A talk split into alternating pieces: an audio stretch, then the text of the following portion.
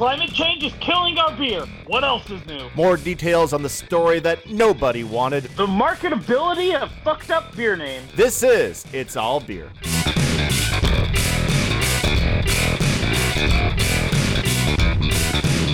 Welcome to It's All Beer, the answer to the question what if there was a news podcast but without any useful information, like all the bile, sleaze, and bullshit of the regular world, but nothing consequential actually happening? I'm Jeremy Jones. I'm Tyler Zimmerman, and do we have the podcast for you?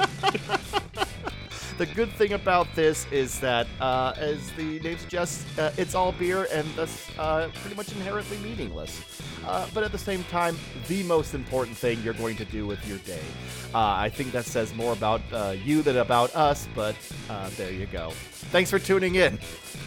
did, did he just, like, insult his entire audience right off the bat? Yes, yes, I pretty much did. And they liked it. Bunch of dirty whores. Uh, Tyler, you are still, for reasons that escape me, doing sober October. How are, how in the hell in are you the one that's like uh, uh, uh, on the wagon? Well, you see, like I said last week, I hit it really hard up in Montana, and I was like, you know what? I've been hitting it hard a lot. I need a nice little break, and I've already lost like five pounds. I'll bet because you're not drinking like five thousand calories every day.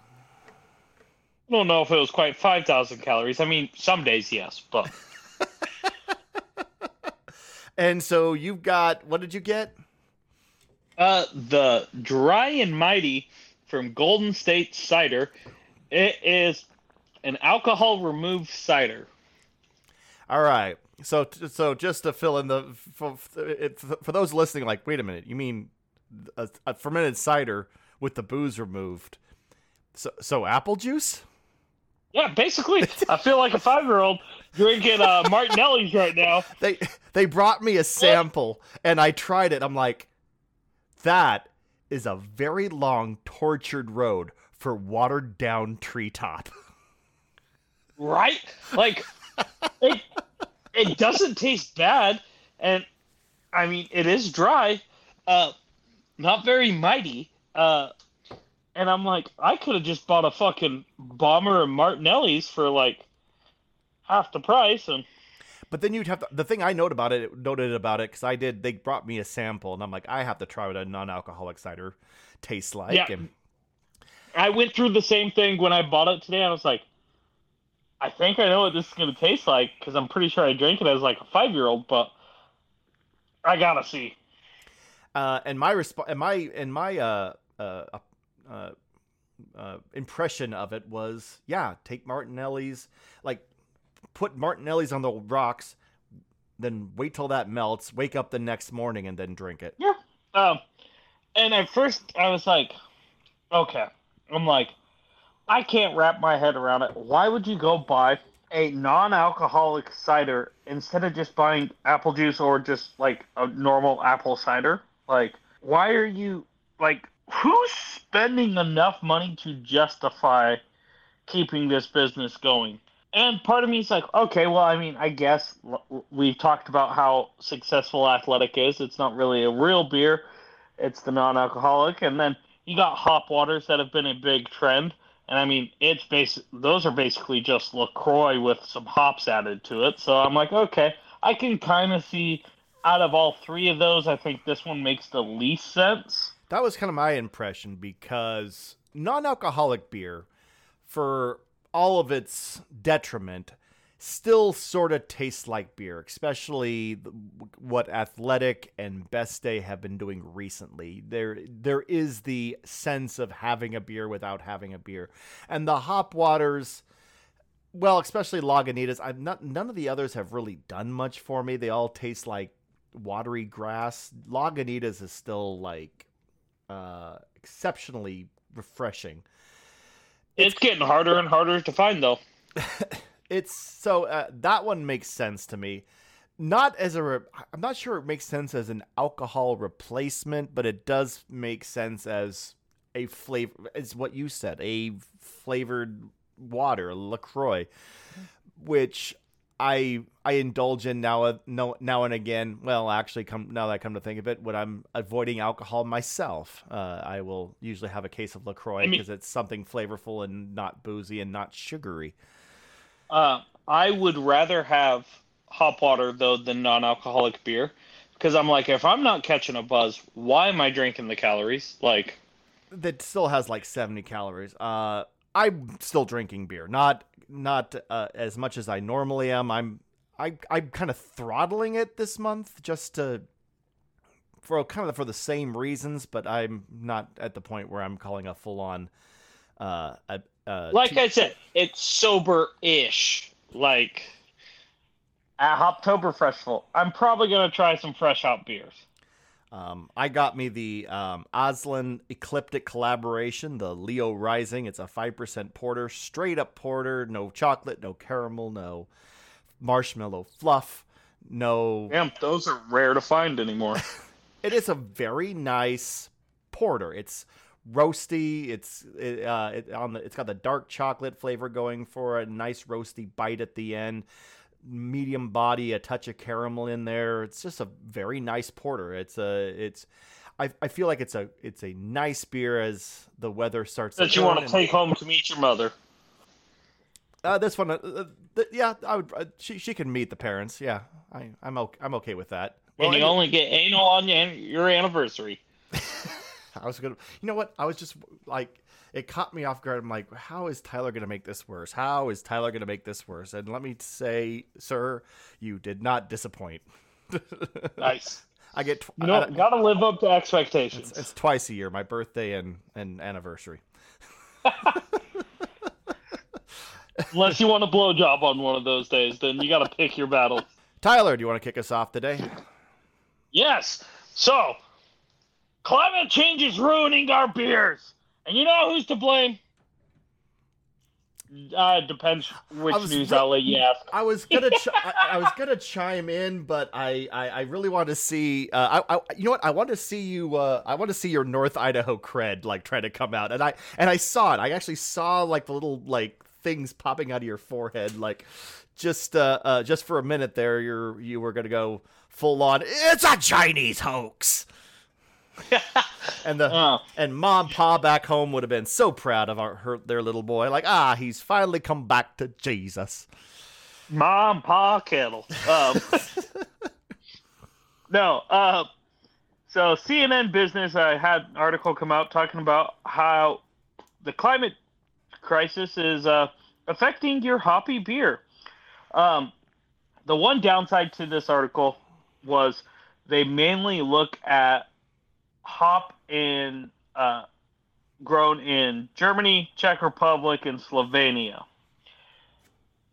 So it doesn't quite equate back to the United States, but we're at similar latitudinal marks that it's relevant to what the Northwest would be experiencing as well. I was gonna say the last few some when hop growing regions regions of the world that don't that where a hundred degrees is rare or used to be rare and they are not so much anymore yeah i think it's still relevant in in oregon washington and idaho where the uh, lion's share of the hops of in the united states are grown. So, uh, hops that are grown in those countries, like I said, are ripening earlier and producing less since 1994. Um, hop yields are predicted to decline as much as 18% by 2050, and their alpha acid content uh, could decrease by up to 31% due to the hotter, drier conditions in a new study published by the Journal of Nature Communications. Um, what what really kind of stood out to me is I had already kind of heard rumblings of this, especially on like your noble hops, where the alpha acids were becoming so inconsistent due to the climate change uh, that Roy Farms out of Moxee, Washington, actually said, "Well, screw this. We're breweries around here need these hops. Let's just see if we can create a better one that's grown here in the Northwest uh, for Northwest breweries and make it a noble hop ish for loggers, and they created Adeena hops, which has turned out phenomenally fantastic in every beer I've had it. Pairs so well. It very much has a little more like modern brightness than a traditional noble hop, but very much so like you could see fitting in that noble realm. Isn't anything out of the ordinary what you'd expect coming off that. Uh, just to clarify, I don't want to throw this out. If you're, uh, I, feel like if you're listening to this podcast, you probably know about alpha acids. But in case you don't, that that's the the compound in the hops that literally gives you the bitterness factor in the back of the throat. Not so much the hop flavor, but just the pure mathematical bitterness. Just that, uh, that that that little bit that that helps balance the malt. Um, I think it, it's interesting that for me that uh, it's I mean your noble hops tend to be lower alphas anyway. Uh, they are they are just they are just like a, a a milder hop that are very nice in your traditional beer, in, like your traditional ales, your traditional lagers. Uh, it, yeah, but they're also the hops that don't have thirty percent to spare this I mean that and therein lies and therein lies your point, which is it, which is um, there are there are varieties out there. They're especially the the newer American ones that are pushing like your average your your average Hallertau um, clocks in at somewhere between like five to six. Uh, Saaz can anywhere anywhere between two to five. Uh, mm-hmm. versus something like Citra will will rock uh, 11 to 15 if given the opportunity. Yeah. So, and I wish I knew enough on the math to determine, like, okay, if you have a recipe using Saaz at 5% alpha acids uh, to hit this IBU on this recipe, like, how much more do you need and show, like, the economic impact of, it, okay, it pretty much scales up directly. So so if you've got so if you got Saaz that you were that one year comes in at five percent alpha acids, and then one and then one year it comes in at three, that is essentially a uh, a a forty percent drop. Forty percent, yeah. And so you're going to need forty percent more. Uh, okay. In, in the various, it scales up pretty much directly uh, depending on I mean you it, it's a it's a mathematical equation that takes the alpha acids and the boil time and then that gives you IBUs and that's how you get the number you're trying to hit which on the small scale doesn't really affect much but if you are brewing several thousand barrels a year uh, the difference between 5% uh, alpha acids and 4% is a shit ton of hops. Especially considering the cost of shipping those hops over from where they're grown traditionally has gone up. Your your other cost of goods has gone up. The price is not as cheap. So now adding more in, plus it's going to take longer in cold crashing or filtering uh, or finding stages to get that beer clean with the extra vegetal matter inside that beer now. And I mean, traditionally on your lagers and your pilsners, that clarity is a big key component of it. I do wonder if this will make the hop derived products like hop oil, especially hop oil in the case of just pure uh, alpha acids, more attractive as mm-hmm. you'll because the other problem is if you're adding more hops you're also adding just more shit. The more well not shit don't throw shit in there. Uh, that's an official stance of mine. But you're just adding more vegetal matter more leafy stuff mm-hmm. that affects the flavor. And so in order to control that i wonder if you're going to see more. And also not to mention uh, as you uh, the transportation costs of of hops to uh, to to have them processed at a facility near the hop farm where they make hop oil or hop extract or one of those things. Uh, I feel like it's going to become more attractive as as a you, uh, they, become cheaper to do, cheaper to uh, ship, and by the way, more consistent. Uh, you have that extra layer of control in it. Any t- in any uh, part of the brewing process, whenever you can leave less up to chance and have more control over what happens in the final product, the better. Mm-hmm. Yeah, or if you're finishing up the batch that you had from of hops that you had from last year at four percent, and the new batch you got from this year comes in at three. That's a lot of math figuring out what you're gonna do.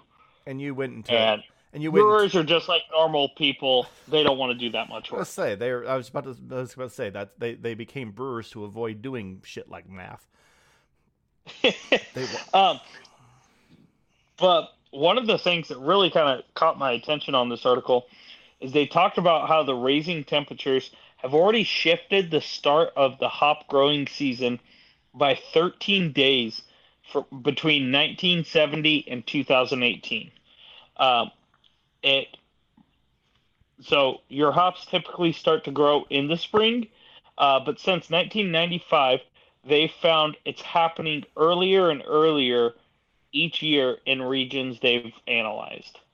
Um, which, if it starts growing earlier, that means it's going to need harvested earlier, which could lead to issues with the heat while you're harvesting, making sure you have the equipment available if you're leasing it at the right time, competing with other crops that are getting harvested around that time. I shouldn't think that would be a problem because there are very few. In fact, I don't think any. The equipment you need to harvest tops are extremely specialized. I shouldn't think you would.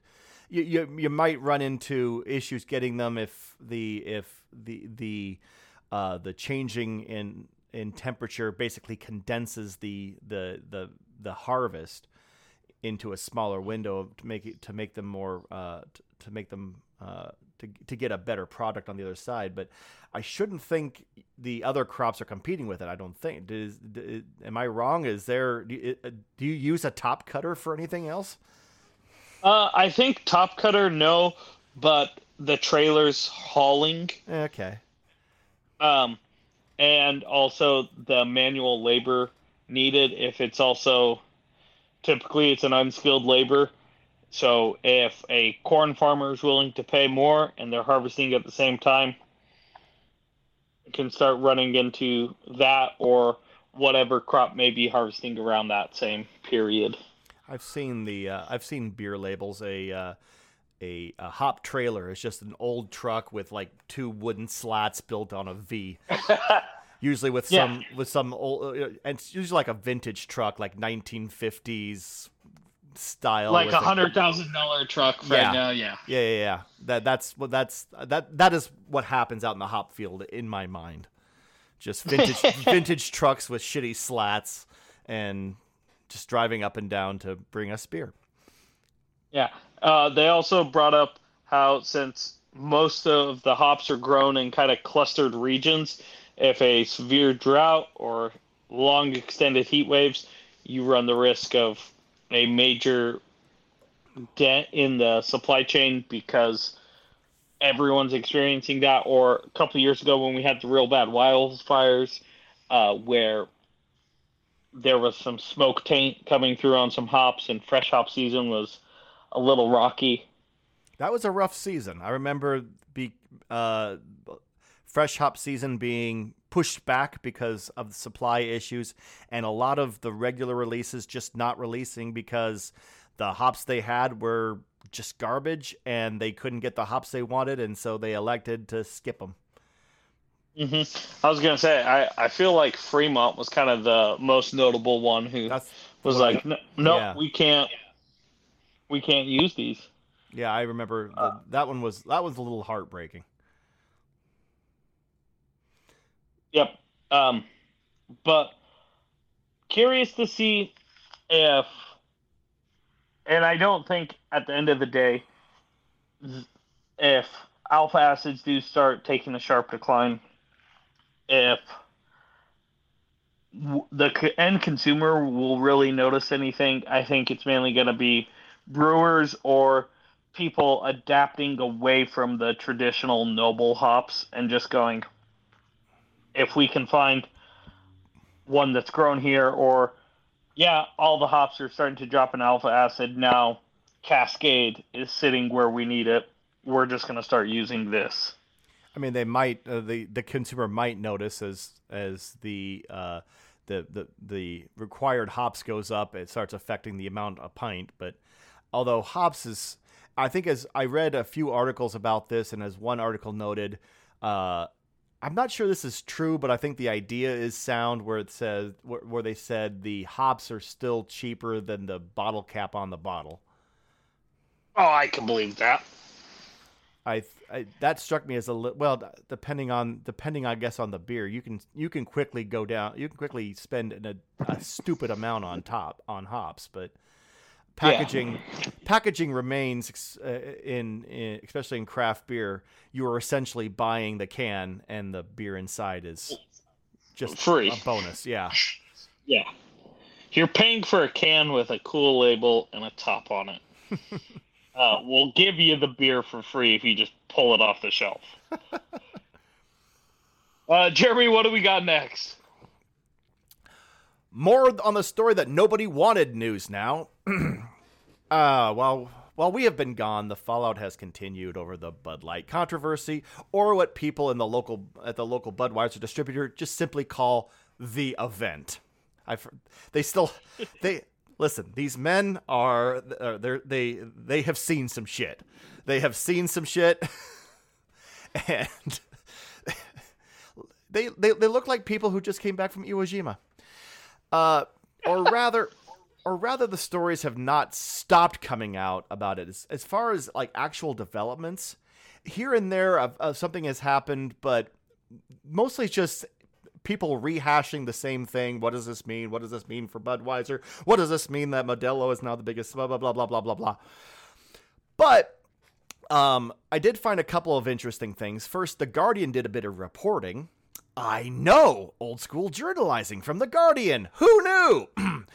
and and they got rid of all those there's there's still one rebel there that's uh, that's like talking with people, doing interviews, and writing it Hasn't down. got a paycheck in years, but they just haven't haven't been able to locate him in that building. Can't get rid of the. It's like he's like the guy with the stapler in Office Space, uh-huh. except for you know doing journalism. Um, through so the same through some interviews with those who are actually working at uh, AB InBev at the time, they were able to get a better sense as to what was actually happening inside the company while everyone lost their goddamned mind. Now, what we find out is mostly what we already knew, or at least what we suspected already. Uh, uh, Bud Light blundered into a situation they should have seen coming, got scared, shat themselves, and ran away crying while mumbling something about America. Uh, but what the Guardian did gives us a little more of an exact timeline, and and also like mentions people who were involved or who weren't. Uh, what what actually happened, how bad it got, and how bad they got fucked, and from what direction. Now, of course, it started with Alicia Heinerscheid after she got promoted to vice president of marketing. Uh, it was the this this was well known. The, it was the first time a woman has ever held that role, and guessing from where we are now, probably the last for a while. But at the mm-hmm. time, it was seen as a change that AB desperately needed. Uh, she appeared on the Make Yourself at Home podcast and uh, right at the beginning of 2023 and told them, "quote I had a really qu- clear job to do when I took over Bud Light, and it was this brand is in decline. It's been in decline for a really long time, and if we do not attract young drinkers to come and drink this brand, there will be no future for Bud Light." Um, and step one, as far as she was concerned, was uh, updating the marketing to make it, quote, lighter, brighter, and more inclusive. Again, none of this is new, but where it starts getting a little bit more uh, exact, regardless of how you feel about this, I think it's pretty clear this did not go as she planned. But, fun fact, I sort of knew this, but not, but didn't really process it. This was not the first time Dylan Mulvaney partnered with Bud Light. I really? think I think it was clear, and a lot of people brought up that Bud Light, at least on the surface, was working with LGBTQ uh, groups for quite some time. But it, but uh, but what was not brought up that was that back in February, a full month before the Mod- March Madness post, Uh, she did a 60 second video where she sipped a beer and blew bubbles in a bubble bath with the tag uh, hashtag Bud Light partner. Uh, this more or less flew under the radar as just one of hundreds of similar posts done by uh, by by influencers all over the all over the landscape. Um, and didn't really raise any eyebrows. Mostly restricted to the people who followed Dylan Mulvaney at the time. Uh, March Madness rolled around, and Bud Light went to Captiv8. That's a company that's captive, but with the number eight on it, uh, because fucking of course it is. They are a marketing agency that uh, basically acts as a as a uh, an agency for influencers. So of course they threw a number. They actually threw a number where words should be. Um, the the whole idea uh, on what on what they wanted to do was rigorously discussed and it was as produced as any movie. Um, Captiv8 uh, and Bud Light wanted to target the LGBTQ community, and part of their desire was it was part of their desire to be more inclusive. Uh, and that community was an obvious necessity. They, they wanted somebody uh, to partner with them, and they actually considered Renee Rapp first. I'm not sure if you're familiar with her. I sure as hell am not. Not a fucking clue. She is a bisexual actress and singer. Uh, again, not familiar, but Mulvaney was quickly tapped for the role. I'm sure uh, come April, Renee Rapp uh, uh, breathed a sigh of relief. Lights, camera, and then, well, you know, if you if you don't know, go back listen to previous episodes. First of all, how is your rock? It must mean it must be nice. the the hate farmers went viral. Bud Light turned turtle with the not unreasonable assumption that all of this would just blow over in a day or two. Um, although one former employee described the uh, following days at AB InBev thusly, quote, we didn't hear anything from leadership for over a month.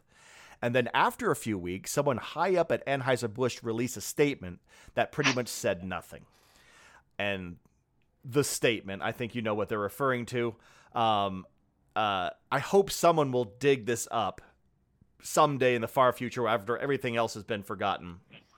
The the the, the statement that the Anheuser-Busch CEO Brendan Whitworth put out um, and I hope it's recognized as the most aggressively corporate statement ever released on God's green earth. It was almost a poem of bullshit. It was a masterwork of dumbassery. It was more tone deaf than my little boy when he tries to sing, and that kid does not understand what tone is yet. And you know what? I think he could have written a better response. I think my son Declan, who is three, could have come out, babbled a little bit. It would have been mostly scribbles in different color with something that vaguely resembles a spiked oval somewhere, but it would have done less damage. And while Anheuser-Busch was very busy smearing their feces with their uh, uh, their faces with their own corporate feces, the hate farmers had dug up Alissa Heinerscheid's name um, uh, from both from the aforementioned podcast and the fact that she was listed as VP of marketing. And it was actually the the the the hate farmers themselves that threw her under the bus. Now, to be clear, it seems like AB InBev didn't even have the stones to throw her under the bus themselves. They were just sitting on the bus, paralyzed with fear, until a bunch of illiterate imbeciles threw her under the bus. They heard the bumps and said, Yeah, that's for the best. to quote an ex-employee about the whole situation, quote, Alissa Heinerscheid was blamed for all of this when she had nothing to do with it. She came into this role, and all of this strategy was previously established by men who were previously working in those positions. The employee went on to praise how much she tried to do for uh, other employees in terms of ad- advocating for her team, saying, "quote She was like a mother at, at the company." Um, and that employee also mentioned Bernard Garb, or Garbe. I'm not sure how you pronounce the name. Um, that was the company's chief marketing director, who, as one employee described, doesn't really understand a lot of political battles in the U.S. Although he seemed to understand enough to strike down a proposed campaign to market Estrella Jalisco to uh, uh, Latino drinkers in the U.S., uh, they struck down that campaign, fearing backlash from quote conservative wholesalers. Um, and also, uh, hey Bernard, you know what the best-selling beer in the U.S. is right now? How's that feel? P- pretty good. The the the whole thing the the the the interviews basically point to this as AB's MO, um, a company run by a bunch of old white guys who are terrified of everything. Um, and it, and I mean, uh, Alicia Heinerscheid really like got the the impression was that she was this person who came into this job and was just like a loose cannon giving work to trans people and ruining everything when first of all she was put in that position to to do exactly that. And and she wasn't so much the one who instigated it as she was just the person facilitating it which is that's at least that's kind of the uh the the the impression you get from the employee interviews. Um i mean to me this has always seemed like she was a great scapegoat. When she brought up doing this or someone brought up doing this and she was like oh yeah let's do this they were like yeah let's do this because if it goes sideways we're putting it all on you. Well, the, the, what you get the impre- what you get the impression from the interviews is that I mean, it really wasn't even her idea. This was something higher up that said, "Yeah, we you know we want to do a we want to get one of those influencer people to do something for the for the gay people," and yeah, and that went to Captiv8, who again they it sounds as scripted as any movie. They just basically cast a role, and as far as Heinerscheid's uh, involvement, how much of that was her input is sort of uh, is is sort of uh, sort of unclear. But what it makes it sound like is that at best she was the person's like uh, she was a signatory. She was putting her name on mm-hmm. it. Like yes, do this. Um, at this point, I'm a little more sympathetic to Budweiser's posi- position. Uh, and more baffled by their response at the same time, more sympathetic that although the signs were there, I think given all that happened, or rather did not happen previously, especially with uh, partnering with Dylan Mulvaney before, I think that level of backlash was not foreseen. But more baffling because this was the plan. I, I, I think uh, when the whole thing blew up, everybody assumed that, again, this was like some wild card idea that didn't work and the answer is no this this was the th- this was a corporate plan from all the way up to the corporate ladder dictated all the way down this wasn't some cockamamie scheme dreamed up by some blue hair lib who scammed her way into corporate America as the hate farmers would love you to believe. This was the plan. And Heinerscheid was just there trying to, you know, to promote, move the plan forward. Sure, that's that's the, that and so the fact that this was the plan and it backfired it's mystifying to me that someone didn't come out and defend their position um, i was going to say i think that's from every time we've talked like that was our biggest knock on ab is when the ceo came out honestly i think if he would have doubled down and been like no this is a drink that can be enjoyed by everyone. We want to support people feeling comfortable. If you don't want to do that, you have that right to not do that. But well, I think we, when we were talking about this uh, way back when, and I was, you know, kind of ruminating on what would have happened if they had stood their ground, ground, especially when it came to like Miller Coors and their uh, previous history with the uh, with the LGBTQ community. Um, I think you had mentioned something like, yeah, but they're corporate. They're gonna, they're, they're not going to, uh, you know, they're when they've got something that's blowing up in their face, they're not going to defend someone who was, uh, um, you know, who was kind of working, you know, off to the side. But the what what what kind of drilled into me was like this was like signed. This was signed and sealed all the way to the top, and so. Uh, I mean, I understand why. I understand the corporate, uh, the the corporate uh, uh, uh urge to just again throw somebody under the bus, but as I mentioned, it didn't even sound like they threw under the bus. Uh, she just ended up under the bus, and they were just kept on driving. Um, the the interesting thing is thing, things went silent until June when Whitworth appeared on CBS to basically do on camera what he so masterfully did in print. Um, it was it was if if you haven't seen if you haven't seen the clip, um, basically imagine a softball morning show host interviewing a venting can of Axe body spray. That's that that's what it was. it was it was just a cloud of stinky bullshit. Um, meanwhile, behind meanwhile behind the scenes, AB AB employees were concerned about Mulvaney's welfare uh, during this whole thing. One recalled talking to her boss saying, um, you know, uh, talking to her boss saying, "Hey, we, have we heard from her?" And hearing quote, "Yes, don't worry about it. We're constantly talking to her." Um, Whitworth came out and did whatever the fuck he did, and Mul- that prompted Mulvaney to come out and say that she had been stalked, afraid to leave the house. Quote, I was waiting for the brand to reach out to me, but they never did. For a company to hire a trans person and not publicly stand by them is worse, in my opinion, than not hiring a trans person at all. And the only other development since then, here's an important one. So, The Street reported on October 4th that Post Malone, uh, he still stands by Bud Light. He's not all that concerned about what Kid Rock thinks. Post Malone still stands by Bud Light, which, yeah, I'm sure he does for the same reason a leech will stay attached to someone's crotch no matter what kind of asshole they turn out to be. Post Malone is music what explosive diarrhea is to painting. That's what I'm saying. Meanwhile, Dylan Mulvaney, who I've come to realize is a much bigger deal in certain circles than I have ever known, she is taking her experience and using that to advise corporate America on how to engage with trans people better. Uh, she appeared at the Forbes Chief Marketing Officer Conference uh, to give a talk about her experience and what what and what she and others can learn from it. Um, fun fact: uh, it, uh, I was reading reading in about this.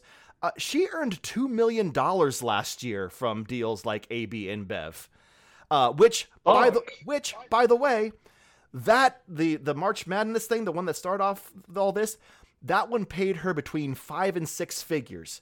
Now it is that vague. That's that's what the Guardian reported was a, a number between five and six figures. But on the lower end, Damn. five figures to do a one minute video, that's ten thousand a minute. I, I was gonna say that's not bad living, man.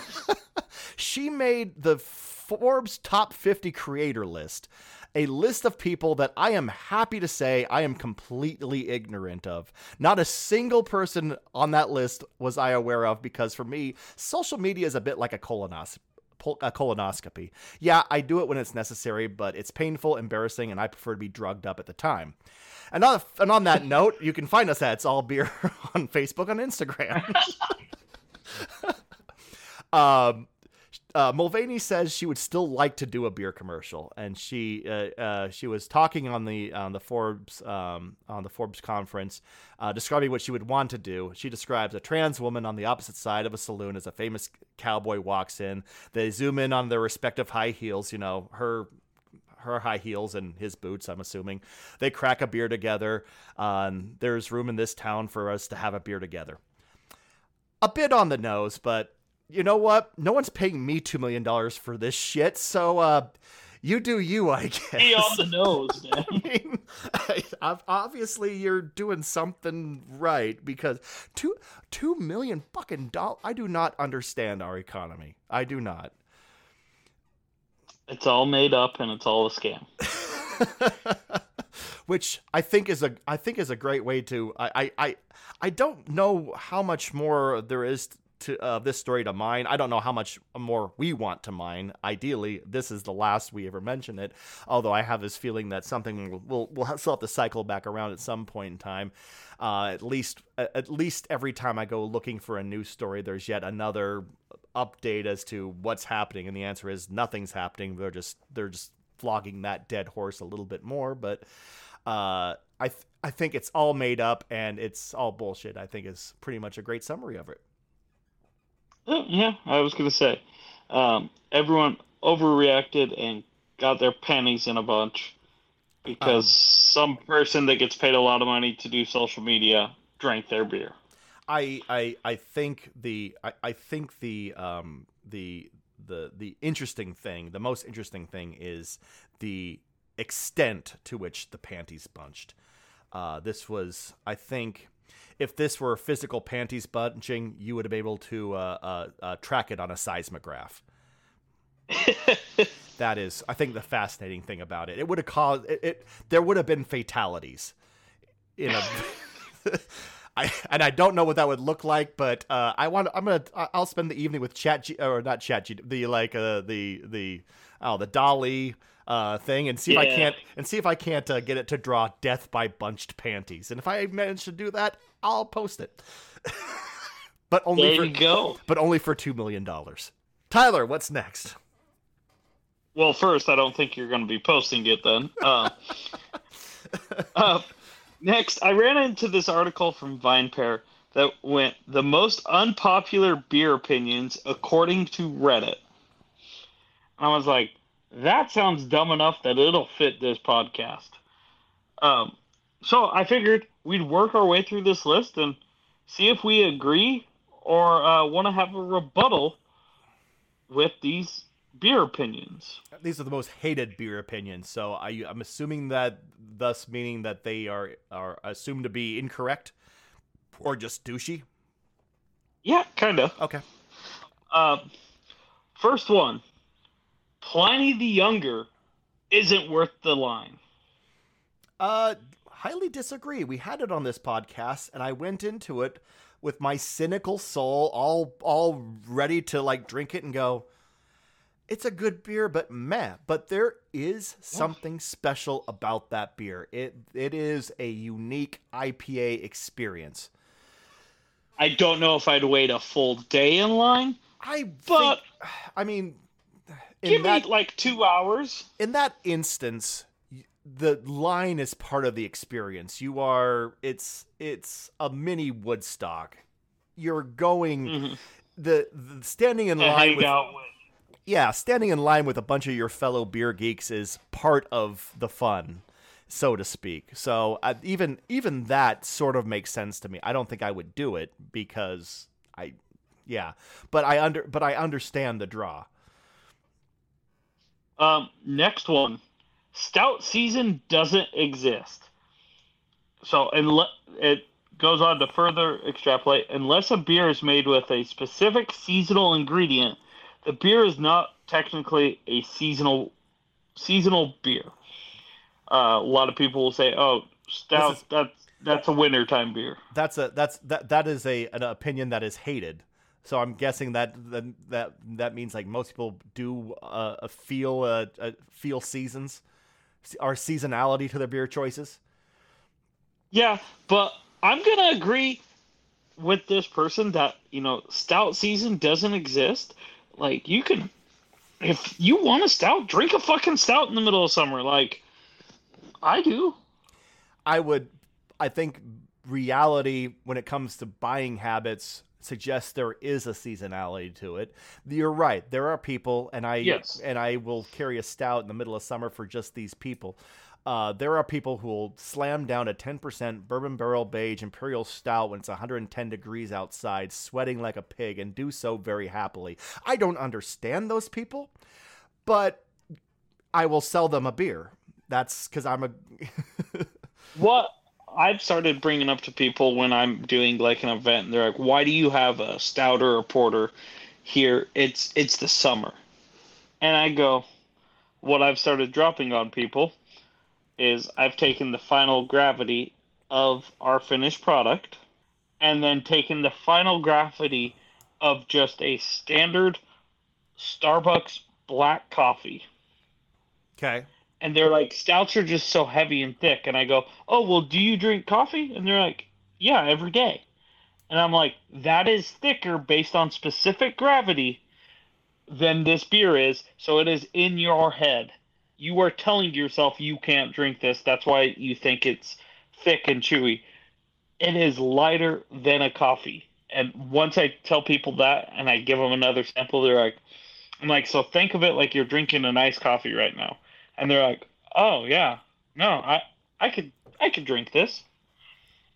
Um, I mean, I I I seasonally crave porters and stouts more for cold weather, and you can tell me that it's It is a it is a construct in my head to which I will apply all of reality is a construct in our heads.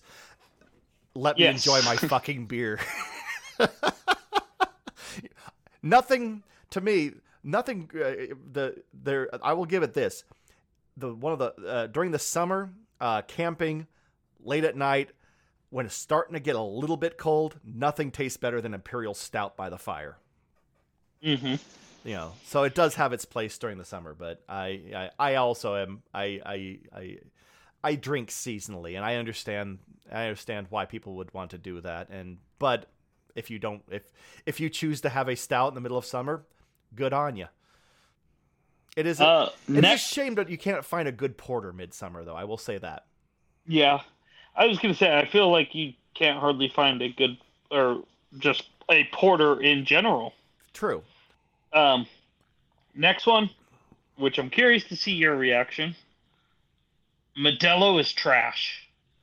i love modelo i that's my I mean, That's my go-to domestic. It's not a domestic, but it's the clo- it's the clo- and I've said this many times. I'm like I I will I will demolish a 20 pack of Modelo and and be very happy with my decision where the fuck are you buying a 20 pack? at the grocery stores They, I guarantee they do not sell a fucking 20 pack. or something. I think it's it's it's an odd amount. 18. Okay, 18. All right. It's been It's a while. always by increments of six, you fucking imbecile. We went over an article about that on this fucking podcast. Whatever. And I, I I will still demolish them.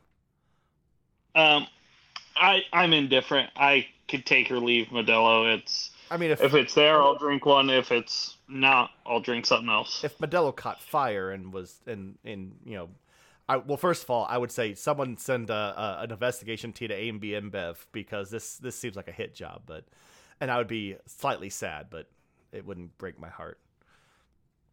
Um, next one is 3.5% ABV is the sweet spot, like ideal ABV. I'm so that's that is a that is an opinion that is loathed. Uh, according to this, it got a shitload of downvotes. Like, it was an unpopular opinion. because they people think that it should be higher.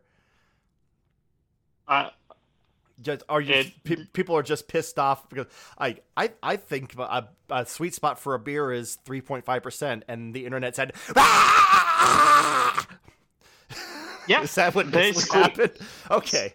some were like, no, it needs to be three. Some were like, no, it needs to be five. It needs to be. Blah, blah. I will say this: um, as I'm getting older, uh, I I uh, am enjoying brewing and drinking lower ABV beers than I ever thought I would enjoy when I was younger.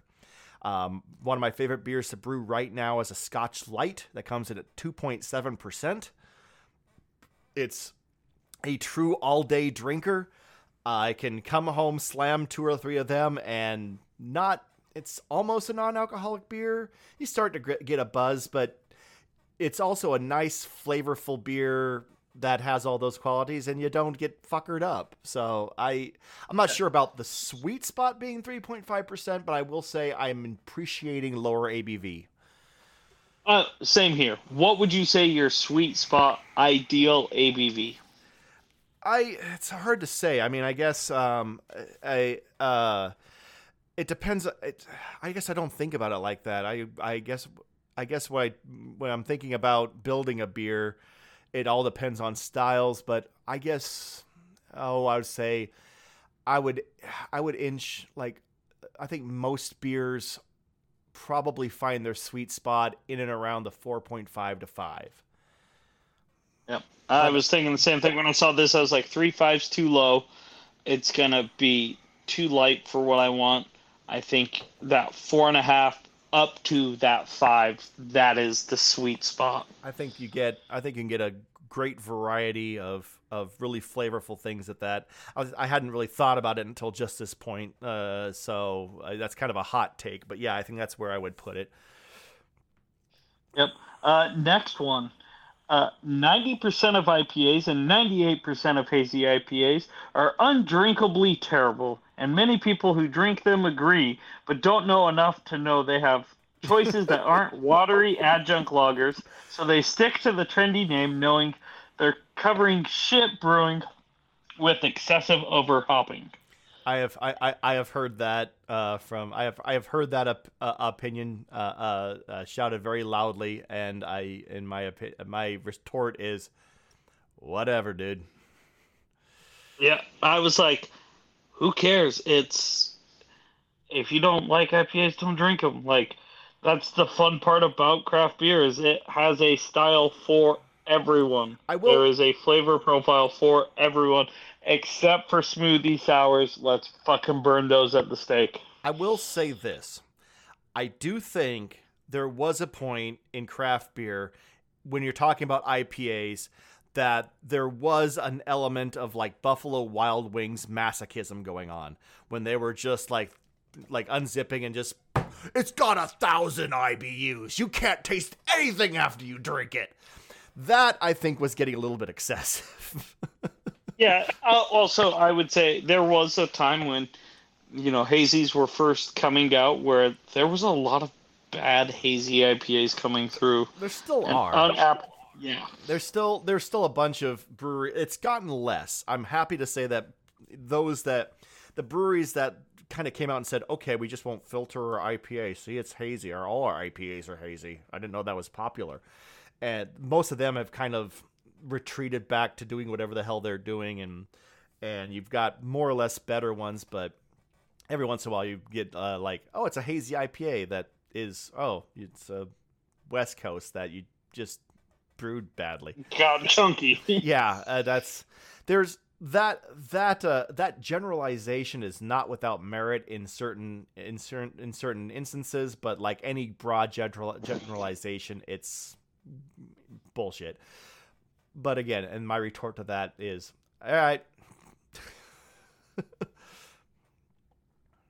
Uh, and that was the last one. Uh, Alright. I think the biggest one I disagreed with was the three and a half.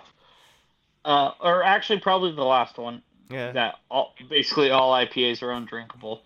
Uh, I, I, I once I once had do someone. stand by that there is no such thing as stout season. Drink it whenever you want. Uh, I did. Ha- I, I did remember t- talking to somebody who, when I told them what I uh, did for a living, they uh, basically spun this bizarre conspiracy theory that craft beer was nothing but a bunch of people pretending to like beer when they really didn't.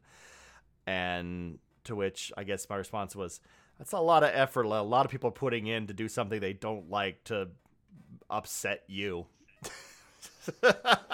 Right? Like, you think you matter so much that we all got together. we're we were all just gathering in our beer bars going this sucks i hate it but we're sticking it to that dude uh yeah that's that's essentially. And then you ask what they do for a living, and they're like, "Oh, I'm unemployed," and you're like, "There we go." i they uh i don't know what they did for a living because i don't i can't i can't remember their name or anything about them other than that and that slightly irritating conversation that that i hadn't thought about again until just this moment And now you're you seem a little upset. Not really. I've kind of I, I I'm mo- I'm more upset about the idea that that seasonality is not a thing. But I also don't care enough to. They didn't say seasonality is not a thing. I think because the person said we should almost do away with like seasonality of drinking styles of beer that don't necessarily have seasonal ingredients You know what? should be done away with. Cool, dude. I I uh, open a brewery and come out with your se- uh, your summer stout and see how it does in the market. It, it might be wrong. It might be wrong. It might it might fly off the shelves, be one of those weird things that people just gravitate. Oh my god, it's a summer stout. It's awesome. It's light. It's super drinkable. It's still a stout. I love it. I don't think so, but you know what? Do do that. Someone do that if you if you are so if that if the idea of like seasonal drinking so offends you. Jeremy, what do we got next? Uh, Tyler, how many like fucked up beer names can you think of, like off the top of your head?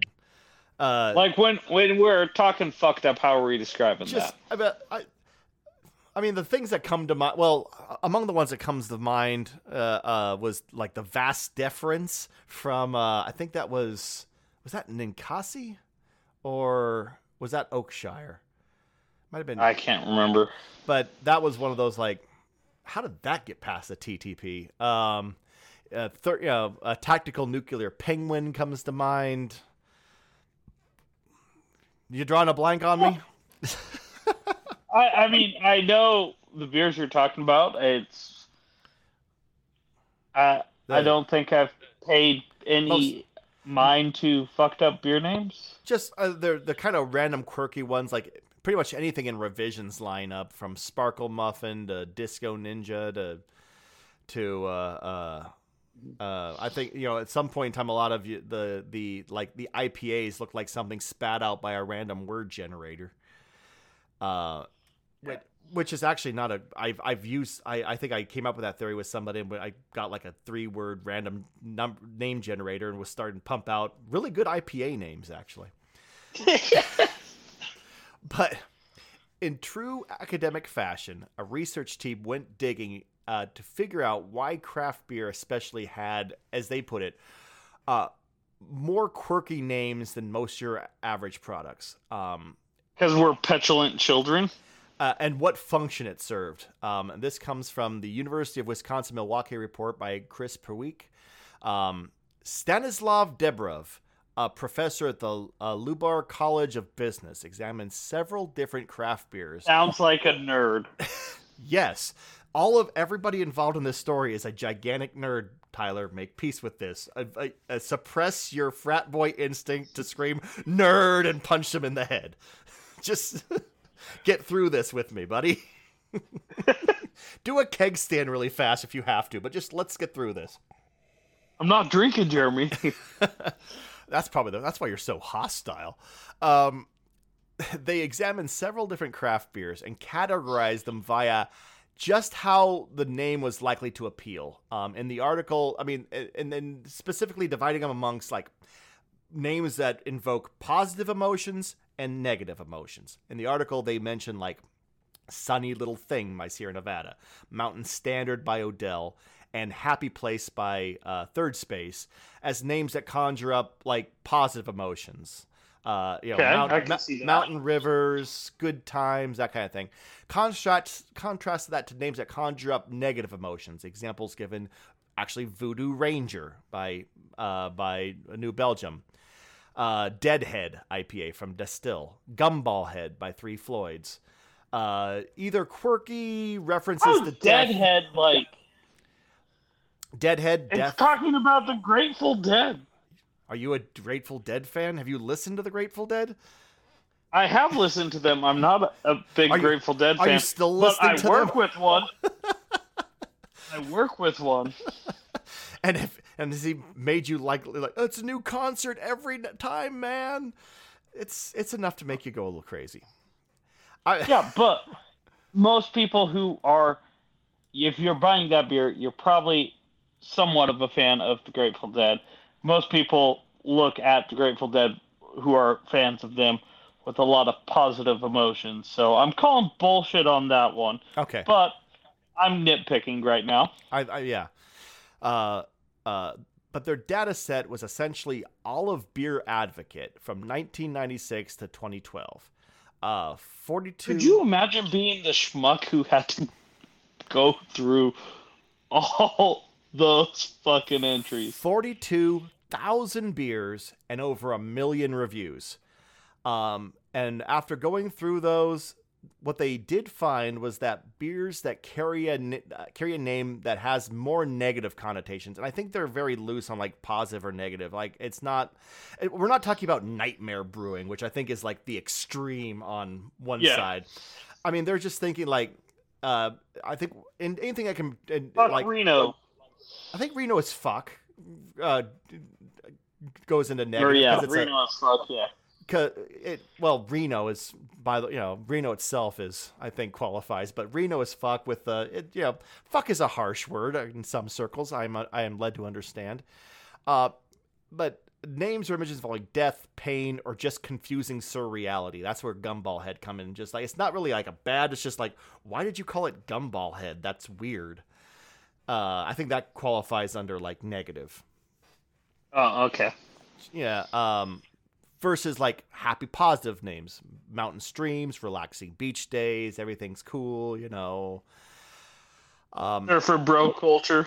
Yeah, and what they found was that the ones that carried a the, the, with the more negative connotations did slightly better in overall reviews. Now, why is that? Now, here's the thesis. It all comes down to the idea that people, especially people who seek out craft products, are turned off by and in fact a little bit hostile towards mass producers they actually have a name for it in marketing. It's called oppositional craft markets, uh, which is the phenomenon they were actually studying. And it turns out craft beer is pretty much the definition of it, or especially it especially was like in the early days when they were studying, which is to say the late '90s to the uh, early teens. Uh, to quote Dobrev, quote, "It's all tied to social identities, which is why sociologists like me are interested in it." The same effect will be observed whenever there are strong cognitive identities, especially when they're oppositional. Professional sports is a good example, when there's a heated rivalry. And in the case of craft beer, it all comes down to authenticity. Um, evoking fun, happy times is something the big guys do Budweiser, Coors you know, drink this beer. The the chicks will like you. You'll be on a beach with Snoop Dogg.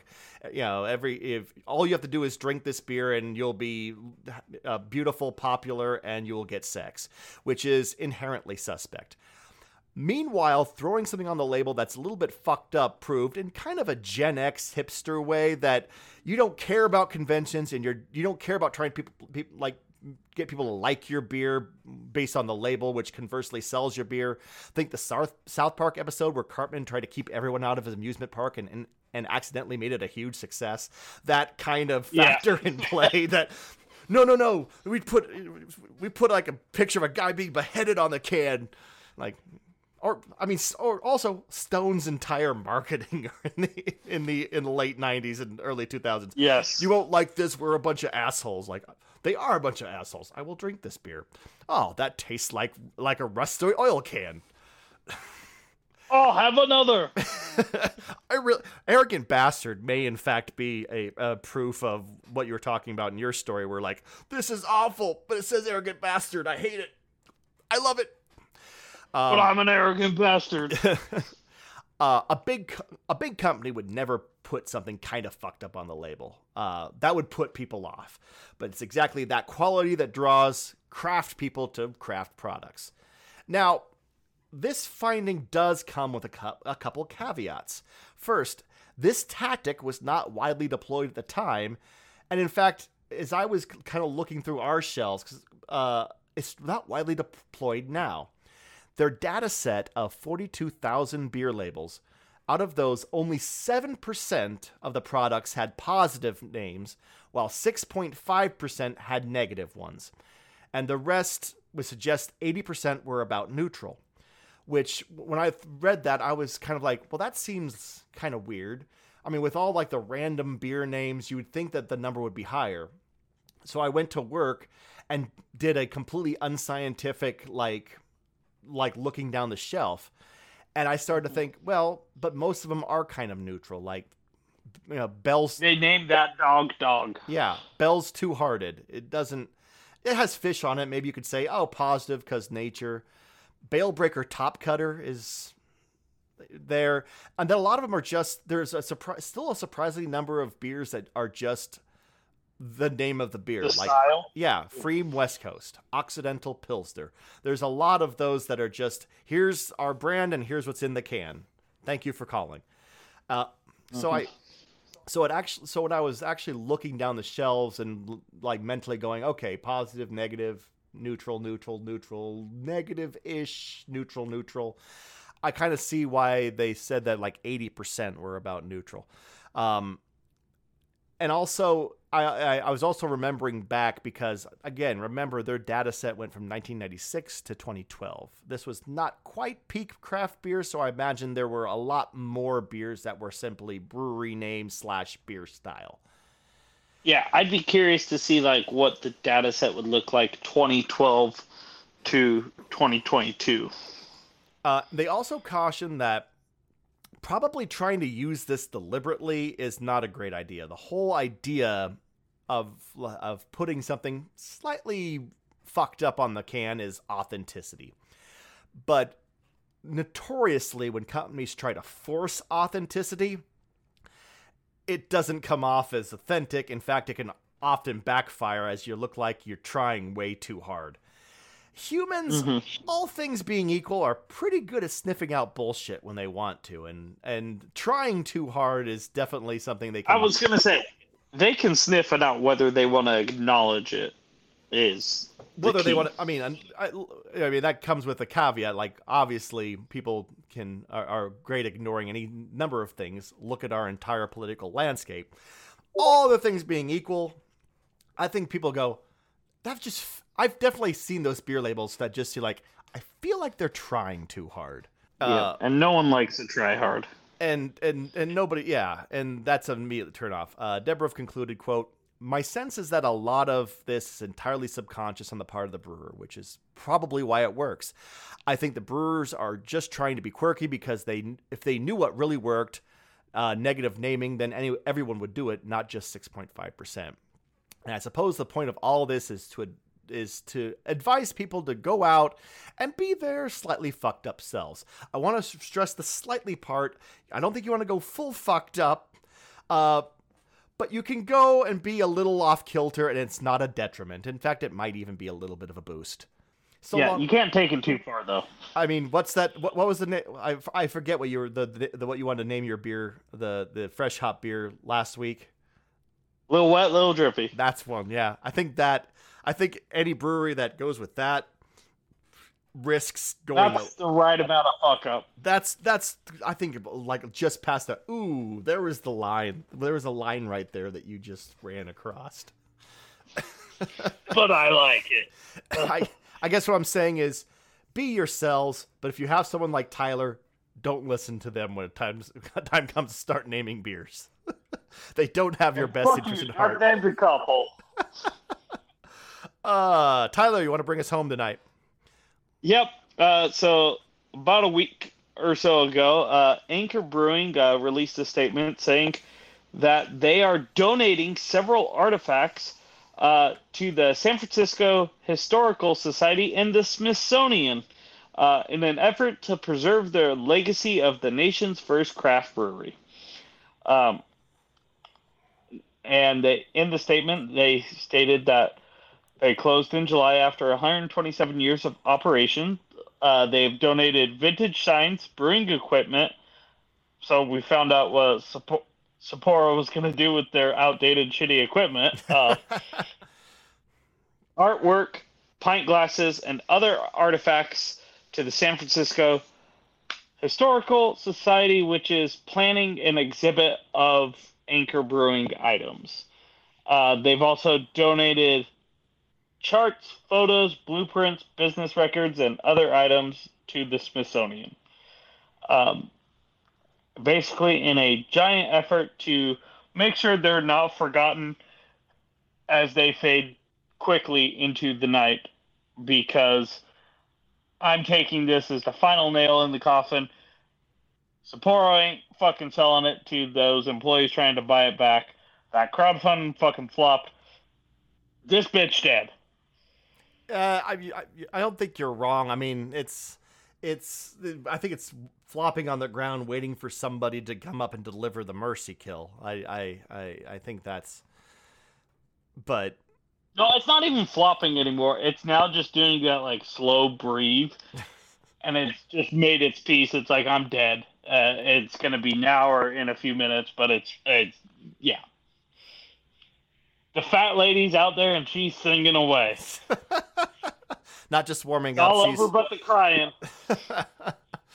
Uh, I, suppo- I suppose time will uh, time time will only fully tell, but uh, yeah, it's there's I haven't checked up on it recently. I think there's still uh, people holding out, holding holding on to that tiny sliver of maybe hope that somehow, um, how somebody will donate several million dollars to lurch a, a, a failing uh, a brewery back into action, but I it's uh, uh, I don't think you're wrong. It's at this point in time not looking good.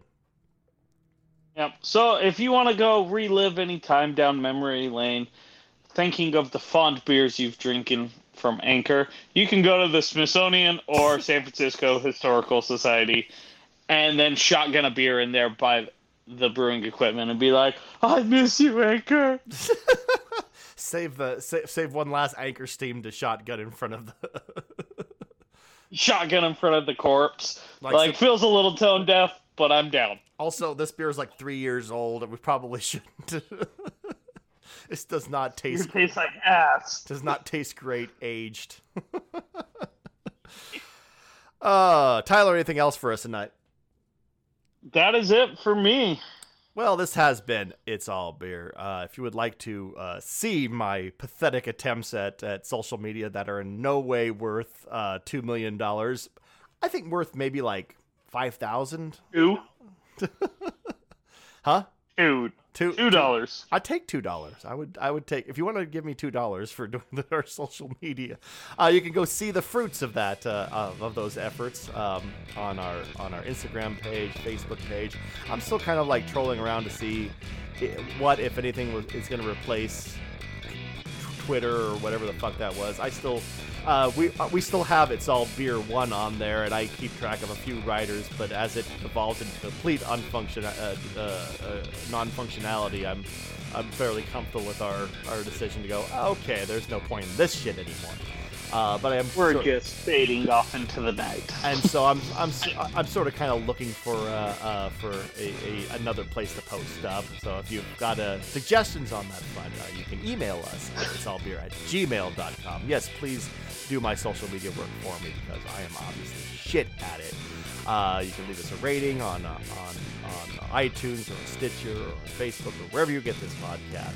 Um, there's a new one. There's like a like a brand new uh, uh, uh, podcasting thing that I uh, uh, ran into. Well, Stitcher's over now. Stitcher, Stitcher is over. I don't like keep on mentioning it.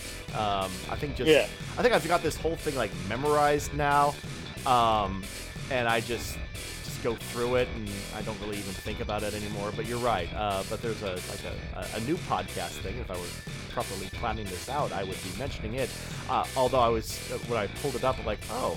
I should make sure that we're on it, and and then I did. We are on it. So uh, if you find this Oh. thing that I'm speaking very vaguely of, um, y- y- you uh, search "It's All Beer" um, or Jeremy Jones or Tyler Zimmerman. I've actually found that the best way to find our podcast is is to is to type Tyler's name in there than mine because mine is a my name is a little bit generic. So. Uh, uh, Yep. uh, look up Tyler Zimmerman, and you'll be able to find our our, our podcast. Um, and if you if there is a podcast platform that we are not on, uh, let us know, and I will get to it eventually because I am on top of this. Really, two million dollars. I think I'm I think I'm worth that. Uh, that will be uh, quite enough for us. I'm Jeremy Jones. I'm Tyler Zimmerman. I'm gonna have a beer. Have fun.